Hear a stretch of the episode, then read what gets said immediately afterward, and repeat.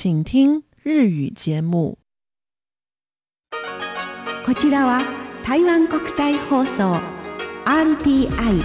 中央放送局の日本語番組です。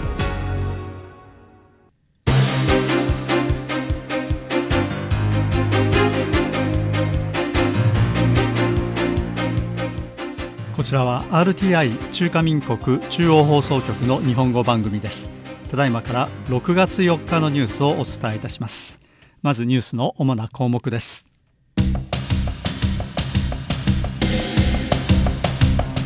台湾での新型コロナウイルス感染の確認は4日474人でした。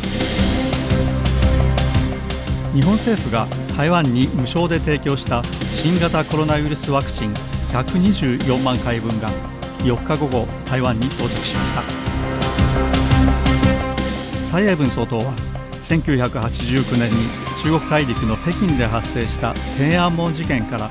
32周年となる4日私たちは永遠にこの日を忘れないとのコメントを発表しました。以上がニュースの主な項目です。はじめに台湾の新型コロナウイルス感染症対策本部中央感染状況指揮センターによりますと台湾での新型コロナウイルス感染の確認は4日に474人でした。そのうち台湾の域内での市中感染は339人。海外からの台湾への渡航者は2人。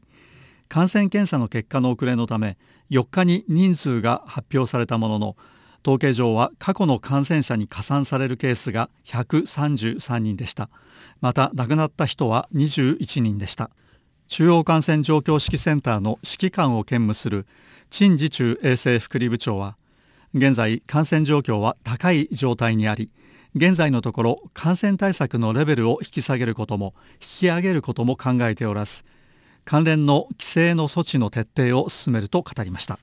これまでの台湾での新型コロナウイルス感染は累計で1万446人に達しました。そのうち1145人は海外から台湾に渡航した人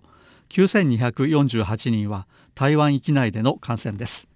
次に日本政府が台湾に無償で提供したアストラゼネカ製の新型コロナウイルスワクチン124万回分が台湾時間4日午後1時58分台湾東園国際空港に到着しました。このワクチンは日本航空の JL809 便に搭載され台湾時間4日午前11時に成田空港を出発したものです。日本が海外にワクチンを提供するのはこれが初めてです。日本の茂木外相は4日記者会見を開催し台湾に対して124万回分のワクチンを送ることを正式に発表しました。この中で茂木外相は台湾でワクチンが必要とされており日本は無償で提供することを決定した。東日本大震災の時台湾は多くの支援を提供してくれた。これは日本と台湾の間の友好関係を示すものだと語りました。そしてワクチンは4日に台湾に到着すると明らかにしました。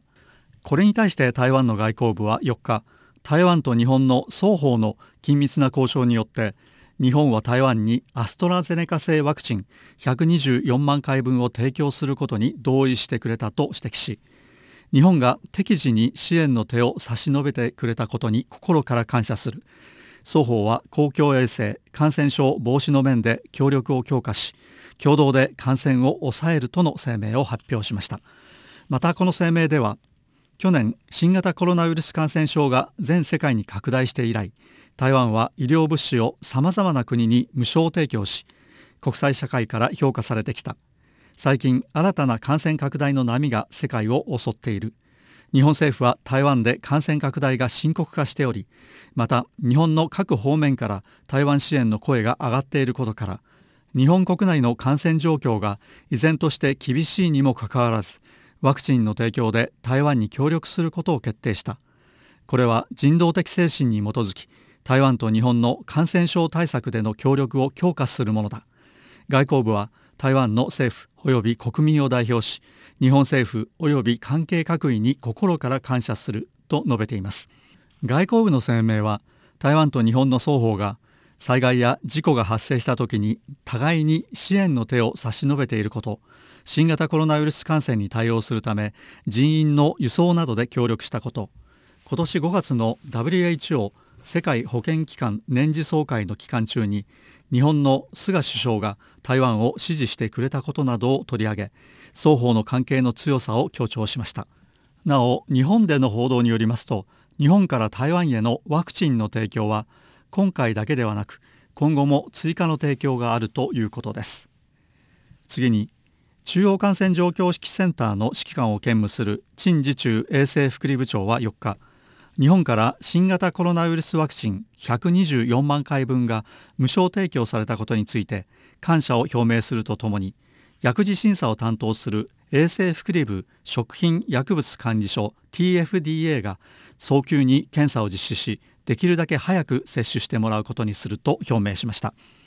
陳時中部長によりますとこのワクチンの有効期限は今年10月中旬までだということです。次にアメリカのホワイトハウスは3日台湾に新型コロナウイルスワクチンを提供すると表明しました。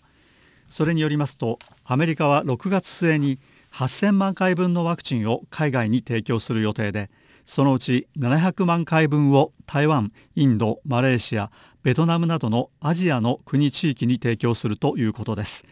台湾に提供する量については今のところ明らかにされていません。これに対して蔡英文総統は総統府報道官を通じてアメリカ政府の支援に感謝を表明するとともにコロナ感染の新しい波に対抗している台湾にとって心温まる行動だと語りました。次に半導体のパッケージングテスト大手の京元電子キングユアンエレクトロニクスで50人近くの新型コロナウイルスの集団感染が発生しました。3日の時点で45人の感染が確認され1915人に対して行ったスピード感染検査で51人から陽性反応が出ました。51人のうち48人は外国人従業員3人は台湾籍の従業員でした。陽性反応が出た人については PCR 検査を実施します。これについて同社の李金京会長は4日外国人従業員の活動範囲の制限を強化し従業員の出勤を分散させて接触を減らす対策を取るが今のところ操業は停止しないとの考えを表明しました。次に台湾で新型コロナウイルス感染の急拡大が始まってから3週間になりますが現在感染対策が4段階あるうちの上から2番目のレベル3に引き上げられたままで引き下げられる見通しは立っていません。こうした中で最近台湾を離れて海外に避難する人が増えていると伝えられています。これについて交通部民謡航空局の林国権局長は航空機による旅客輸送について台湾の域内線は昨年の同じ時期に比べて9割以上減少しているのに対して国際線は5割程度増加していると表明しました。国際線の利用者が増えている原因については説明しませんでした。次に蔡英文総統は4日1989年に中国大陸の北京で発生した天安門事件から32周年となるこの日 SNS を通じてコメントを発表しました。その中で蔡英文総統は私たちは32年前のこの日天安門広場で犠牲になった若者そして毎年事件を記念してきた香港の人たちを忘れることはない。自由民主を誇りとする台湾人は永遠に歴史上のこの日を忘れない。信念を固く守り風や雨にあっても揺るがないと表明しました。おしまいにニュースの主な項目を繰り返してお伝えいたします。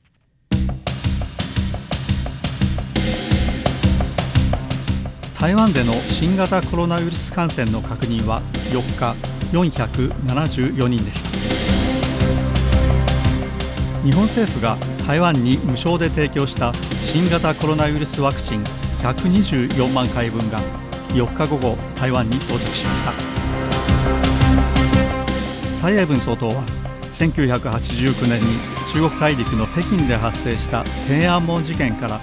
32周年となる4日私たちは永遠にこの日を忘れないとのコメントを発表しました。以上がニュースの主な項目でした。6月4日のニュースをお伝えいたしました。担当は早田でした。お聞きの放送は台湾国際放送です。